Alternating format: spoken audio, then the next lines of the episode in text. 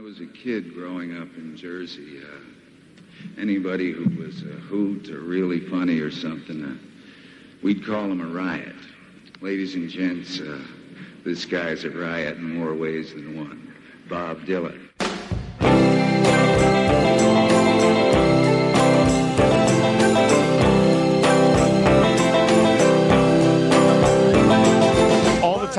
Horses in the sun. How am I supposed to get any riding done? Hmm. This is Pod Dylan, the show that celebrates the work of Bob Dylan, one song at a time. Proud member of the Fire and Water Podcast Network. I'm your host, the freewheeling Rob Kelly.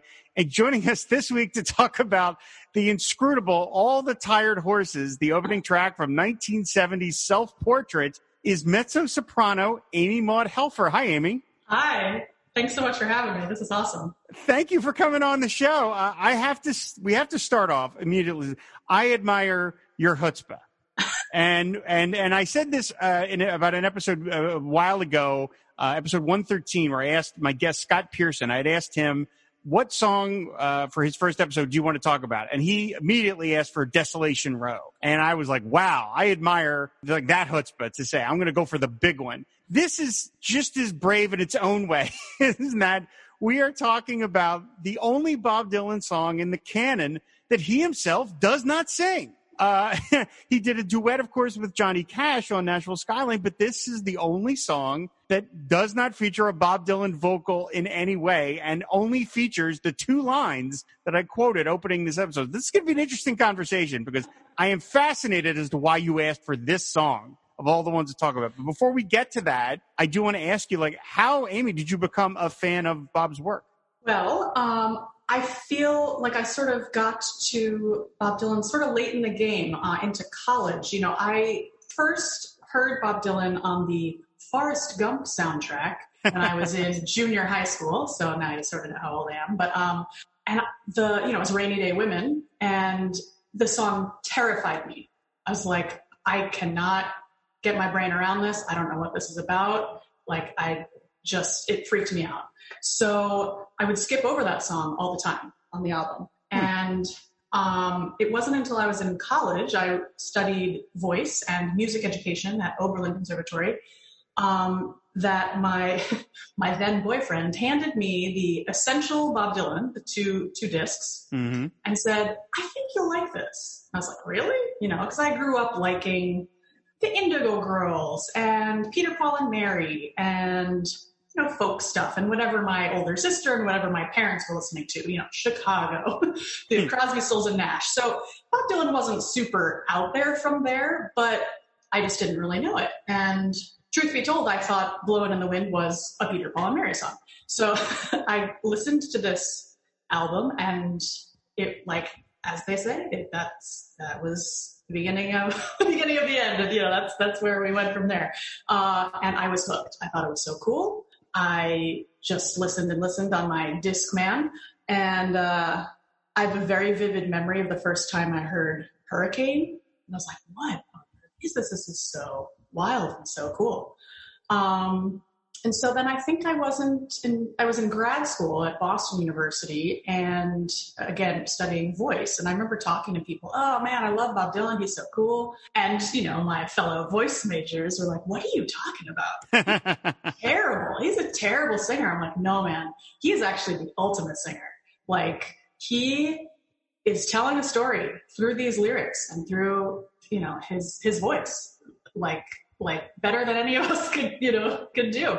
It's it's beautiful. And that and that was around when modern times was released. I think that may have actually been the first digital album i bought. Um, and it's like this is too cool. So um, and actually he was in boston. So that was the first show i saw at uh, Agganis Arena at boston university in 2006 okay. Um, and I, you know, I saw that he was going to be in town, and I was like, I'm going to check this out, you know. And I was among the youngest and among the most female of the the hmm. guests in the audience, but uh, I just thought it was just awesome and yeah. You talked about something I was going to ask you about anyway, which was your your fellow fellow singers yeah. don't regard Bob Dylan. They they sort of you know they turn their noses up a little bit at, at him because of course the, his vocal styles is, is not typically what a lot of people uh, think is classifies as good. Right. Yeah. I mean, yeah. I mean, it, it's very, you know, there's the comments have been, oh, it's very nasal and it's very, you know, it's approximating the pitch. Oh, yeah, yeah, you know. Right. Um, and so, yeah, I mean, we we study obviously for years, spent thousands of dollars in our lifetimes perfecting the sound that comes out of our mouths, and you know, you know, perfectly balanced and you know, just able to cut over an orchestra. And it's, it's just a, obviously it's a totally different style of music, but um, again, he he, you have no, there's no illusion, there's no question of what he is trying to share with us. Mhm. You know, it's just so clear, and that's through his vocal vocalism and how he's using his voice. And what's so remarkable is, as we now know, rough and rowdy ways, you know, all the the Frank Sinatra albums, he still has it. You know, Mhm. He's, this is a choice. This is not, you know, his voice has deteriorated to this sound. He's choosing to sound like this, and it's just astonishing. He's great control over the instrument. Every time I've heard him since, you know, as recently as November, when would that have been? 2019. 2019, uh, yeah. The Beacon. It was stunning. It was just glorious. So I- I'm a fan, and I will argue that till the day I die that he is a beautiful singer. Very good. Have you have you ever been able to convince anybody otherwise the way you were sort of convinced, or uh, anyone that's listened to it's kind of like, yeah, no, still still not working for me. I think people get what I'm saying, you know, and they and I think they're also like, okay, we're not going to convince Amy that you know this guy just isn't good, so let's just let it go. Okay. but, but um, yeah, no, I think I, I've tried to get get people to turned on to him, and I, I think yeah, pe- people can get down with it. They're yeah, Mm. they get it. And you like the shows you saw? Do you, you like the one in the, the Beacon that you saw the last one? Oh my god, yeah. So I've seen him. I'm counting one, two, three, four, five, six, seven times. Wow. All right. four of four of which at the Beacon since uh, 2014, and the Beacon is just the greatest venue for him. So, so the first time I saw him again was at Agganis Arena at Boston University. Second time was at Mohegan Sun. I convinced. I I grew up in Connecticut. I convinced my parents to take me. You know, they had they were neither really into him, but they were like, yeah, whatever, we'll go, we'll check it out. Hmm. And um, it was very cool. We were in like the absolute last row. I think we bought the tickets like same day kind of thing. And we were in the absolute last row. And it was just loud and, and, and boomy in that, you know, big like concrete space. And I've also seen him at another, I saw him at Tanglewood um, as well a few years later. And I think the Beacon is just the best venue for him. He, he does so well with that intimate audience. Um, obviously, he can sell out a huge venue like hmm Mohegan Sun, the Agganis Arena, you know, Madison Square Garden, but but just the intimacy, you know, the levels aren't as loud, and it's it's just a beautiful sound. I mean, I love the Beacon. I, everything I've ever seen there has just been stunning. Um, the sound is incredible. Um, you know, it's a real it's a real theater. It's, Yeah, yeah. it's beautiful sound. So I think I think he he feels more comfortable. You know, everyone in the audience can see him. You know, it's um it's I love that intimacy. So Yeah, he really benefits from that kind of place because, uh, as we've talked about in other episodes, he doesn't have much of like a stage show.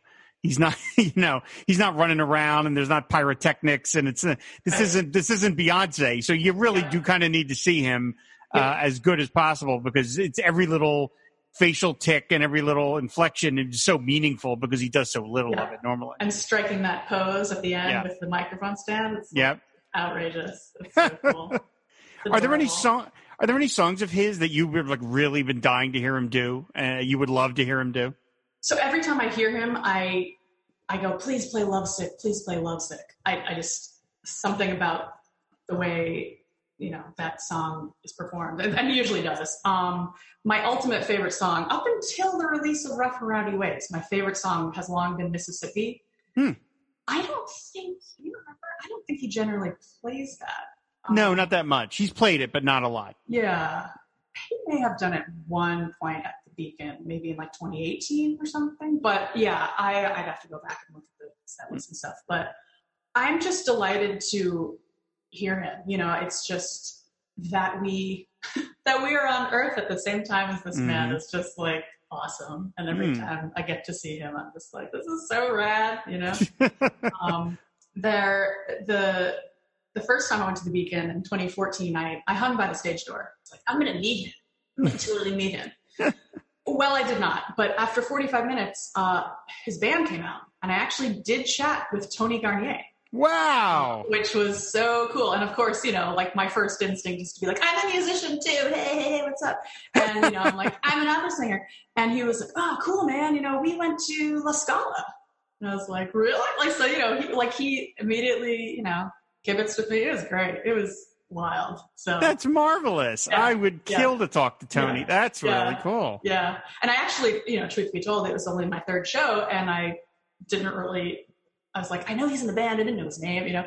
And so like he walked away and we're like, yeah, good night, yeah, yeah, cool. You know, he's such a bass player.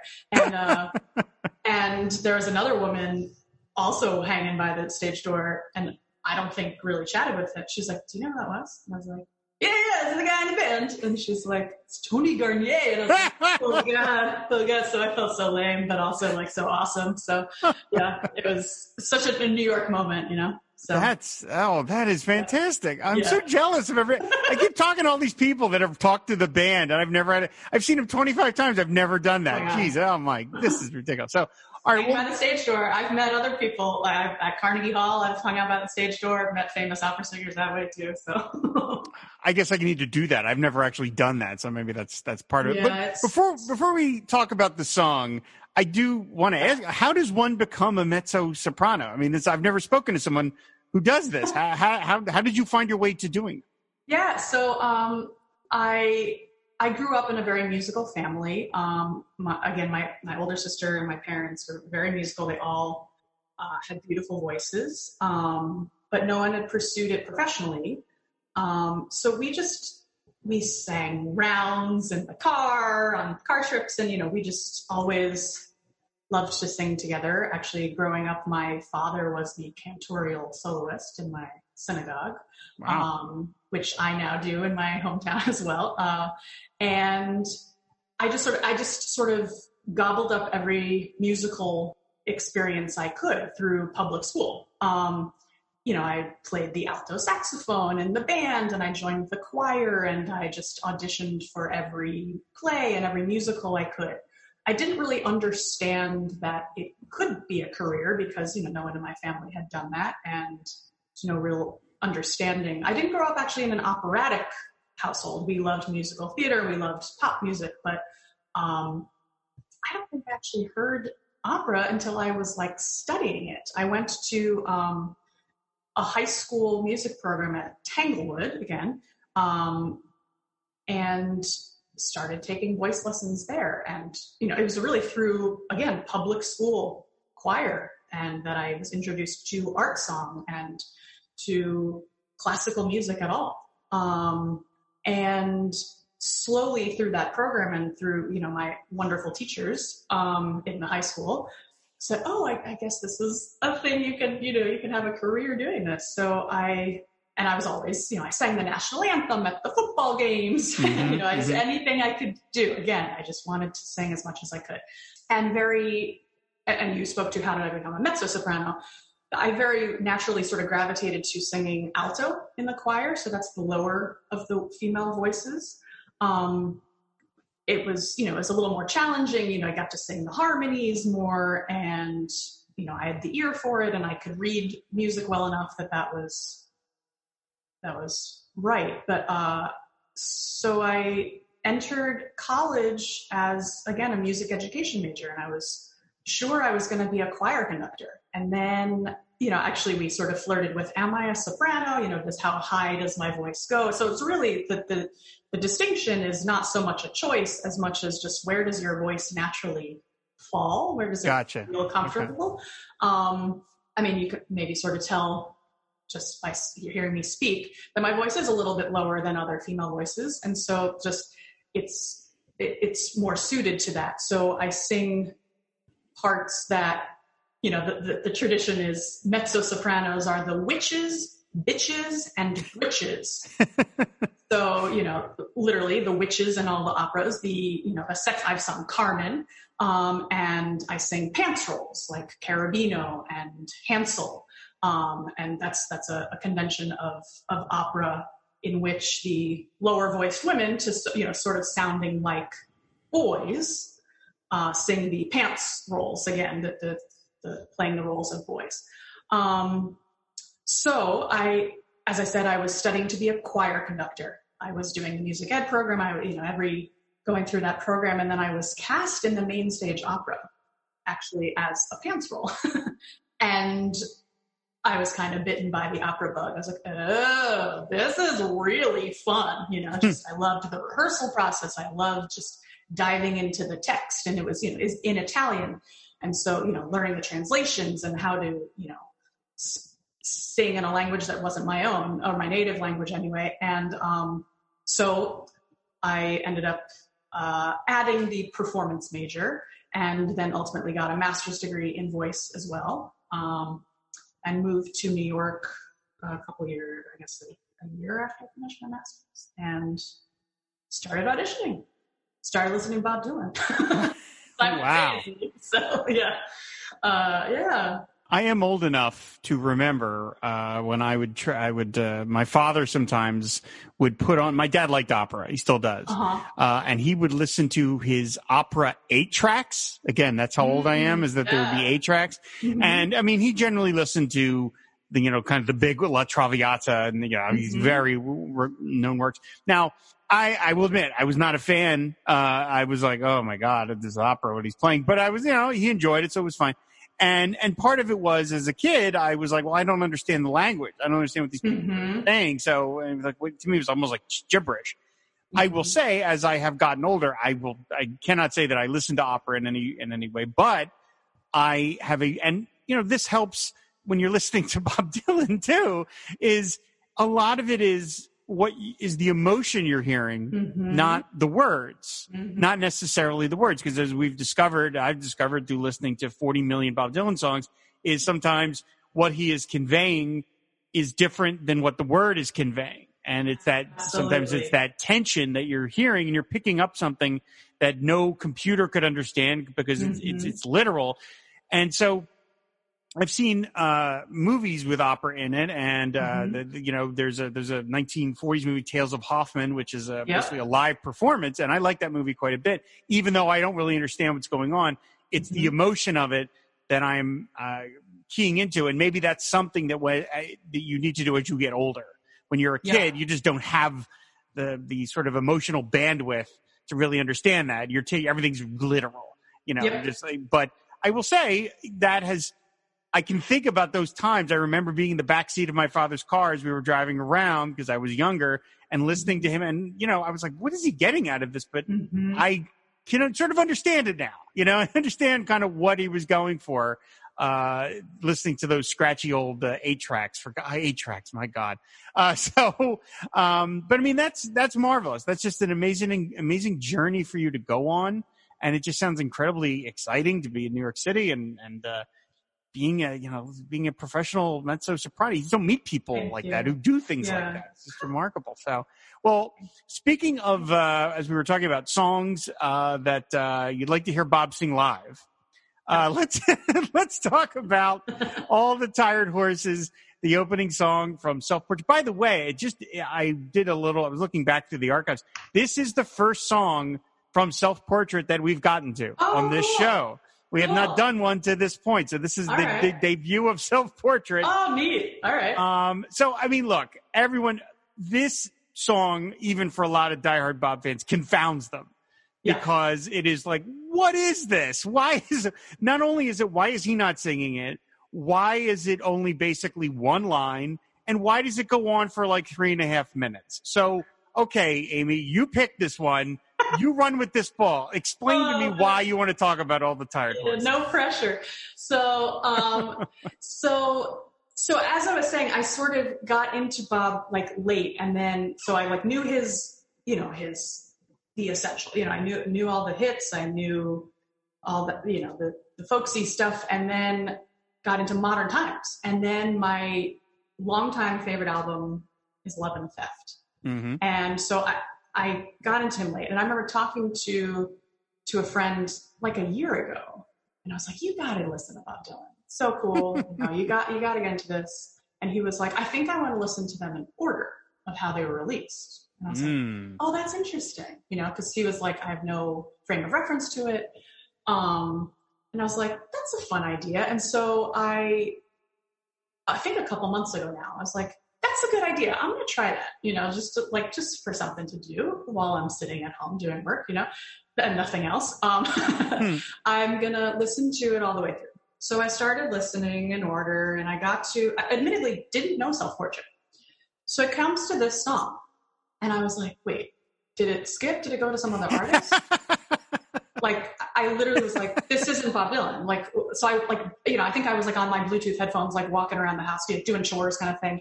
And I went back to my phone. I was like, what is this? And I was like, holy shit, this is wild. And I just listened to it over and over and over. It's like, this is so cool. And so the reason I love, I actually love this song. And I really sort of envision, you know, obviously I'm so starved for the theater, but it's as if it's actually a wonderful, you know, prelude, overture, to, as if it was like a staged show. Right, right, I sort of imagine, you know, the, the house lights come down and these women step in front of the in front of the curtain. You know, curtain's still down, footlights come up. Incidentally, I thought there were only two voices for a long time until I looked at the track listing. But um, and then these women come out and they start singing and like it's sort of it's just sort of setting the, the, the stage for what is this album what is what is this show going to be you know and then oh you know the orchestra sort of you know quietly comes in with them um, and i just i think it's stunning and then you know i imagine like the, the song ends it sort of fades out they step back behind the curtain the curtain opens and then the show begins um, and i remember this I, I was listening to this and i was like 1970 so i wonder I was like, surely they looped this. Like they recorded this twice, done, you know? But it's really not. And I also was so mystified. You know, you hear the upper octave, you know, all the time in the sun. I was like, is this like a weird overtone thing? I had like no idea what was going on. And I just was, I thought it was stunning. And so here I am at my keyboard. The thing I love about this song is that you just hear the acapella part all the time bosses in the sun it could go in any direction it literally like is bob going to come in is there going to are they going to start singing it in a round are you know is anyone going to come in is it just right. going to be this for for three for three right. minutes three hours right. who knows yeah you know but when you hear just the acapella part it really could just go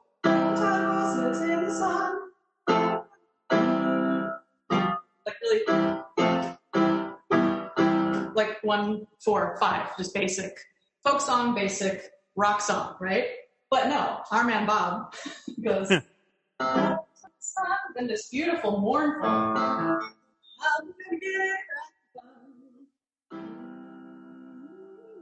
And instead of, so the five chord, you know, bringing us back to the tonic, we hear this usually. We want so badly to go, oh, right? but he he changes just a half step. He just goes. It, I mean, you know, this is like basic songwriting stuff and you know musical theory stuff, but it's just so stunning because you have no idea where he's going to bring us. And like you were talking about, you know, the the text, you know, sort of in juxtap- juxtaposition with the melody is just what's so astounding about him. And um, yeah, it's just, I think it's beautiful. Um, do you feel as I, I, will admit, like I said, when I when I first got self portrait, and I didn't go in order, I bought the, I just jumped mm-hmm. around because mm-hmm. uh, I was buying things at record stores for Pete's sake, so I was uh, right. slightly limited to what I could get. And most record stores, if they were going to carry Bob Dylan, did not carry self portrait. You know, I mean, that was one of the ones oh. that I had to kind of search out to get. I will admit, when I first heard this, I was like, "What? It what the hell?" Is this? What does he do? You know, I just thought he was just goofing around. And I'd seen some interviews, and you know, we've already quoted sometimes where he talks about that he he himself is kind of um detri- he he says he he's kind of negative about the record in in hindsight and things like that. That said, I painted the cover portrait in five minutes or something, right? Right, right. Um, that said, I I realize that the there's probably no point in reading into the lyrics, although I am interested as to what you think the lyrics might mean. But it really does feel like what you just said that it's a it's an intro. It's an intro to this record. It's it was a record unlike anything that uh, he had done before, where he was going to mostly sing songs of not of his own creation, and he was kind of taking us on a tour through his inspirations uh, through his childhood inspirations. And so, yeah, it's like it's like one of those old timey 1950s movies where you had an, an introduction where the music played for a minute or two, and then the movie starts. And you know, when you if you grow up in an age before that happened, you're and then you see an older movie, you're like, what is that? What what is this? But that was the style, and so that's kind of what Bob is doing here is that he's setting the stage, this sort of rhythmic kind of loping feel and that it is the same line repeated for three minutes and 14 seconds, but it does kind of lull you into this kind of easy feeling, which might make you a little more ready to accept hearing Bob sing old songs like Alberta and Early Morning Rain and Days of 49, as opposed to maybe what you're expecting is some new songs or whatever. So it's, it's a mood setter. It's a mood setter. Uh, and when you know, once you, once you accept that, it works and it becomes very ple- and it is very pleasurable to listen to. The three women singing, by the way, are names Hilda Harris, Albertine Robinson, and Maretha Marethria Stewart. Uh, I'm not familiar with these women. I don't think they've worked with Bob much beyond well, outside of this. Oh, you're right. All right, give me drop some knowledge. Here. Who are the who are these women? Well, so I I do have thoughts on like what it might have possibly inspired the song, but so I was re-looking at the track listing last night actually, and I was like, Hilda Harris. Hilda Harris is a really familiar name to me. What is that? And I Googled the name and I was like, oh, of course. So, presuming it's the same woman, Hilda Harris is a pretty famous mezzo soprano. Oh, okay. And Hilda Harris is a voice teacher at Manhattan School of Music and I think Sarah Lawrence. And so I actually messaged a friend of mine last night who studied with her. I wow. Said, I said, hey, I have just this really super random question. do you have any idea if the Hilda Harris that we know was like a studio or, you know, background singer in the 60s and 70s? And she said, oh, yeah, for sure.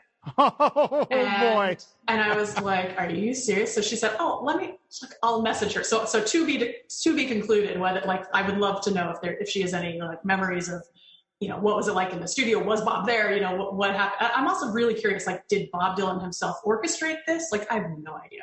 But, um, so anyway, so yes, presuming it's the same woman, she's now an operatic singer. She was the first black woman to sing Cherubino at the Met. Um, and like just super amazing career. Um, and I suspect it's the same person. So funnily enough, I was I played this song for my boyfriend the other day, um, who is also a singer, and I said, "Hey, I'm going to be talking about this song. Check like what do you just what he he's you know he doesn't dislike Bob Dylan. He's not you know a fan, a fanatic. Let's be honest, um, like me. So um, he was like, I was, I was like, let's check this out, and I started playing it, and he was like, "Wait, is this you singing?" Was like, no, dude, this is this is the album. You know, check it out. And he's like, oh, this is really pretty. It's like a lullaby. Um, and I said, I think so too. So, so again, I didn't really know self portrait for many years of even being a fan. And every time I would see that list of Bob Dylan songs on his website, I saw this title and I assumed it was some riff on all the pretty little horses. Mm-hmm. You know that song, the like the folk song, you know, hush a don't you cry, go to sleep, you little baby. So I literally never even thought twice about it. I'm like, oh, cool, it's some, you know, riff on that. Like, move on. And, uh, which is indeed a lullaby. Um, so I think he's sort of harkening back to you know, we I've heard you talk about this on another show that like, you know, he sort of has this like Wild West old timey like mm-hmm. thing that he's always trying to evoke, you know. Um, and then I started Googling for so this they go through this the verse 14 times.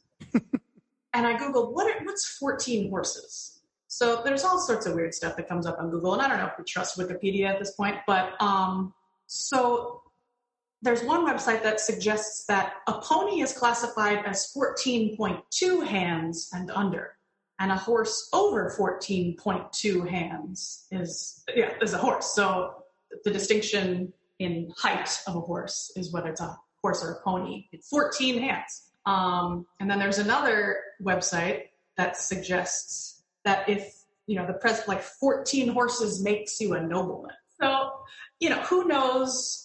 I think that's sort of what we all delight in with Bob is like we'll kind of never know Yeah. what inspired anything. Right. Yeah. and like it's just so mystifying and beautiful um, and so we're free and I, th- I i would expect that he welcomes that we're free to experience it however we want you know and, and interpret it however we want um, which is why it's so funny to like look back like i can't even fathom being in the audience and having people yell judas! at him. Like i can't even Yeah. like this dude is making his own art. Like he changed instrumentation and you're gonna like i don't it's just it boggles my mind. But you know cancel culture before there was uh before there was twitter. But man so yeah i I think that as you say he, he's just trying to set the stage for us and set the mood you know just welcome us into this like this is a throwback guys you know enjoy um, and here's a sort of throwbacky kind of piece. I I think it's stunning. And, and again, the, the the the skill in these women singing in perfect unison, 14 times in a row, Mhm. is is astonishing. I mean, again, I again I wonder like, was it in one take? Was it you, you know how did they did they splice things together? I think I kind of I mean again we'll see if we hear from Ms. Harris herself, but um I I would suspect this was done in one take because on the third time through, one of the women sort of like almost imperceptibly like messes up the lyrics. I don't know if you can hear it. It's just like all the tired horses, how this like all the tired horses, how how's am sp-" Like you sort of hear a sort of how's am I something hmm. like this, like the third time through. And in the um, 12th time through, after the pizzicato in the in the violins, you hear the upper octave, the sopranos, almost crack a little bit, like, oh like just, just so slightly, so slightly. And it's beautiful. Like, I mean, I can't imagine sustaining that so many times through. Again, that's too high for me, but you know, I would be on the lower octave. but, but like, it's it's fascinating. So I'm like, maybe they did it in one take. You know, done, move on. So I don't know. It's so cool. unlike previous albums uh, that Bob had worked on when they were uh, produced by Bob Johnston, by Bob Johnston's own uh, admission, uh, his producing style was basically hit record and then stop. That was that was that was Bob Johnston's recording. He basically just Bob, Okay. do what you want to do it. Self portrait though is very different from that in that it was a very heavily produced record. In fact, I've read Mhm. stories about where uh, a lot of overdubbing was done to where the musician no no one musician was ever in the same room with another musician and they were con- yeah yeah and John it was Johnston's job to piece it all together there's a oh wow. there's an interview with I think it's Ken Buttrey, uh, the, the Bob Dylan's often drummer, where he talked about that uh, he would come in do his drum parts, and then he left little notations for I think it was Charlie McCoy, uh, one of the guitar players. I, I'm maybe getting the, the the names wrong. I apologize, but but basically he left little notations in the music for Charlie because he knew Charlie was coming in with a little arrow pointing up and an arrow pointing down to tell him Bob's voice drags a little or he rushes a little. Oh, awesome. That's Okay. how much this thing was sort of pieced together. So Bob Johnston really earned his money with Self Portrait Huh. because this thing was. I mean, obviously, this record has the the the uh, the duet with Bob duetting with himself of the boxer. That's obviously an overdub. It has to be. Yeah. So Bob Johnston was really doing a lot. So I'm betting that Bob Dylan was nowhere to be found when they recorded All the Tired Horses. Huh. He was just nowhere around. It was Bob Johnston, the three women, and then they just got it done. That's fascinating. Yeah. Also, I also thought it was funny that for many years before all these lyrics were officially available, everyone Mm-hmm. always thought that the line was, How am I supposed to get any writing done? Yes. Which yes. people thought that that was Bob's comment on the fact that I'm not writing songs, so here's a bunch of covers.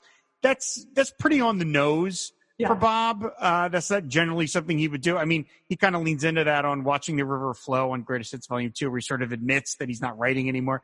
But here, I don't. He's not trying to be that obvious. He's trying to be inscrutable and set the stage. And you know, and also, I, I found this uh, very funny is that this song, "All the Tired Horses," was used in the 2001 film Blow with Johnny Depp proving that there is no Bob Dylan song that cannot be licensed for a movie. There just is that, you know. And I, I again, I'm I'm always fascinated because imagine what that phone call was like when they call the the licensing office, you know, and they're Yeah. like, "Oh yeah, we're here from uh, Columbia Pictures. Uh, we're looking to license a Bob Dylan song," and the guy, you know, the man to the woman's like, "Yeah, all right, which one? Like a Rolling Stone? No, all the tired horses. Uh, really? You want to?" You want to like you want that one? Yeah, okay, all right. This is like there's no Bob Dylan song that cannot be used to be licensed somewhere. Yeah. Just I didn't isn't. see the film, so I don't.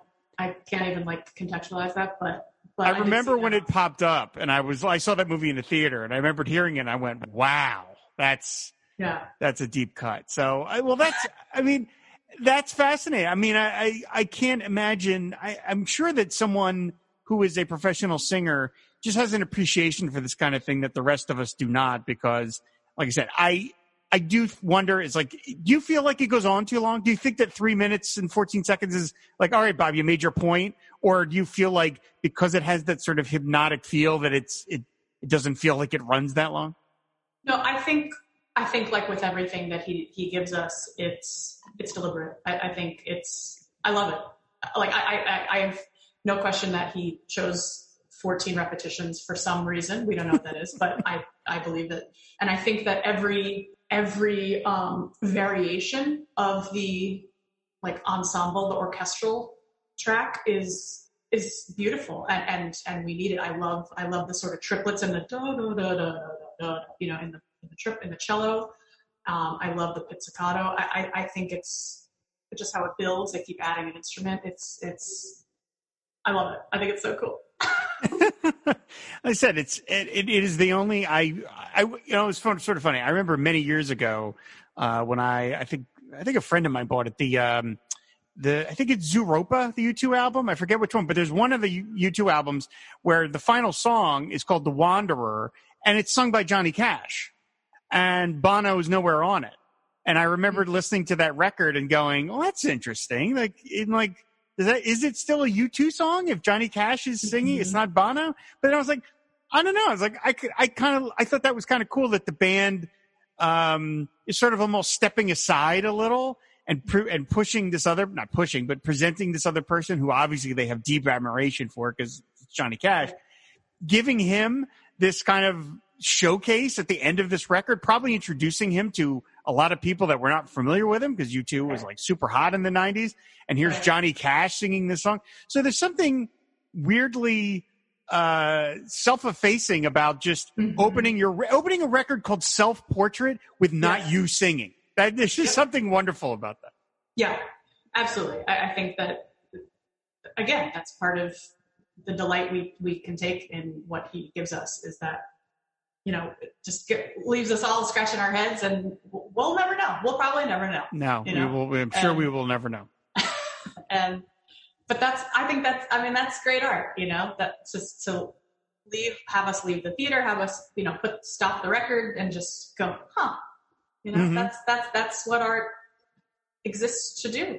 Mhm. uh, is to elevate us and make us think and bring us to another place. So Mhm. I, I, I love it. And and again, it this song immediately brings us, just transports us. Mhm. Where on earth is this album gonna go? What is the song gonna do? You know? hmm Uh, I mean, unsurprisingly, this song has been played zero times in concert. Uh, I do wonder if, considering how many times he, how long he used backup singers, well into the mid '80s, uh, whether this was ever rehearsed or when he was just sitting around playing with the band, whether any of them ever decided to try and give this a go because he had, you know, this gaggle of singers that could have done it for him. And somewhat related to this, the only other example I can think of Bob Dylan ever considering something like this was supposedly um, for the final song on Slow Train Coming when he returns, he had initially planned to give that to the backup singers to sing. He was not going to sing on that song. It was going to end with these the three backup singers doing the lyrics, and then he decided to record his own version of it, and that's the version that we hear on the record. But so, oh. so it's not. i mean, and that that's at the end of the decade. You think about it, that's the, this is the very beginning of the '70s, and that's at the Yeah. very end of the '70s. So he's never quite given up on it. He's, I guess, somewhere in the back of his mind, he always considers, well, maybe this would be better, even though it's my record. Yeah. this would be a bit. This would be better to hear in a different voice. He's he's he's open to that. Again, it didn't happen, so all the tired horses are means unique. But I always found that curious that he's you know it's something he considers. It's to this day Right. maybe. Well, and going back to what you said about like, you know, very recently we see the lyrics. I mean, it's entirely possible that these women were singing, writing, you know, I mean, and, and he just decided to put it on the website as write it. That's know? true. That's true. It- like, because it's, it's, it's, it's really kind of hard to discern. I, I was thinking that also when I was listening to it, I was like, they say write it, you know? um, so it could have had a totally different intent when he wrote it, you know? He does love to futz with the words, even to the last second where they're putting them on the Oh. website. So Yeah. Oh, and you know, and sort of playing around with it in performance too. You know. Yeah. After being recorded, so. Yeah. Who even? he never closes the book on it. So Oh, Well, I mean, wow, that that's all the tired horses. Uh, it's not a song I ever thought I would get to, and if I did, certainly not this early in the Dylan canon. I mean, there's still songs from Highway 61 and Blood on the Tracks we haven't gotten to, but we got all the tired horses. We got that one checked off. So, uh, I mean, Amy, thank you so much for doing this. Thank you for agreeing to be on the show and for asking to do this song because I don't know anyone that would probably ever ask for this. So, Thank you so much for having me. This is awesome. This has been so fun. It's been so fun to just you know dig in in a you know in this way too. Right, well, thank you so much. Why don't you tell people where they can find you on the internet? Sure. So uh, my website for you know my mostly operatic goings on is amymaudehelfer.com. My name. That's Maud with an E. Uh, for more Bob Dylan and vegan and operatic content, uh, you can visit my Twitter, which is MezzoMaude, M E Z Z O M A U D E. Uh, and if you need a mezzo soprano or a voiceover artist for anything at all, hit me up. Outstanding. I said that is that is just marvelous. So again, thank you so much for coming on. Of course, everybody, if you want to follow this show, all the episodes are on our website, fireandwaterpodcast.com. You can subscribe to Pod Dylan on Apple Podcasts, Spotify, and Stitcher. We're always talking Bob over on Twitter at pod underscore Dylan. And finally, if you don't support the Fire and Water Podcast Network, go to patreon.com slash FW podcast. And there you can unlock various rewards, one of which is to be name checked on a show of your choice. So big thanks to Robert Ward, Steve Cronin, Henry Bernstein, Max Hutzel, and Sebastian Krug for their support of Pod Dylan. That's going to do it. Thanks everybody for listening, and we will see you later. Bye. I'm supposed to get and ride and done. Mm.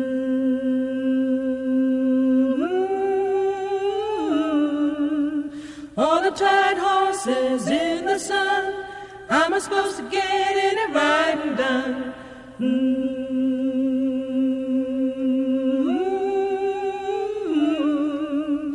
All the tired horses in the sun, I'm supposed to get in and ride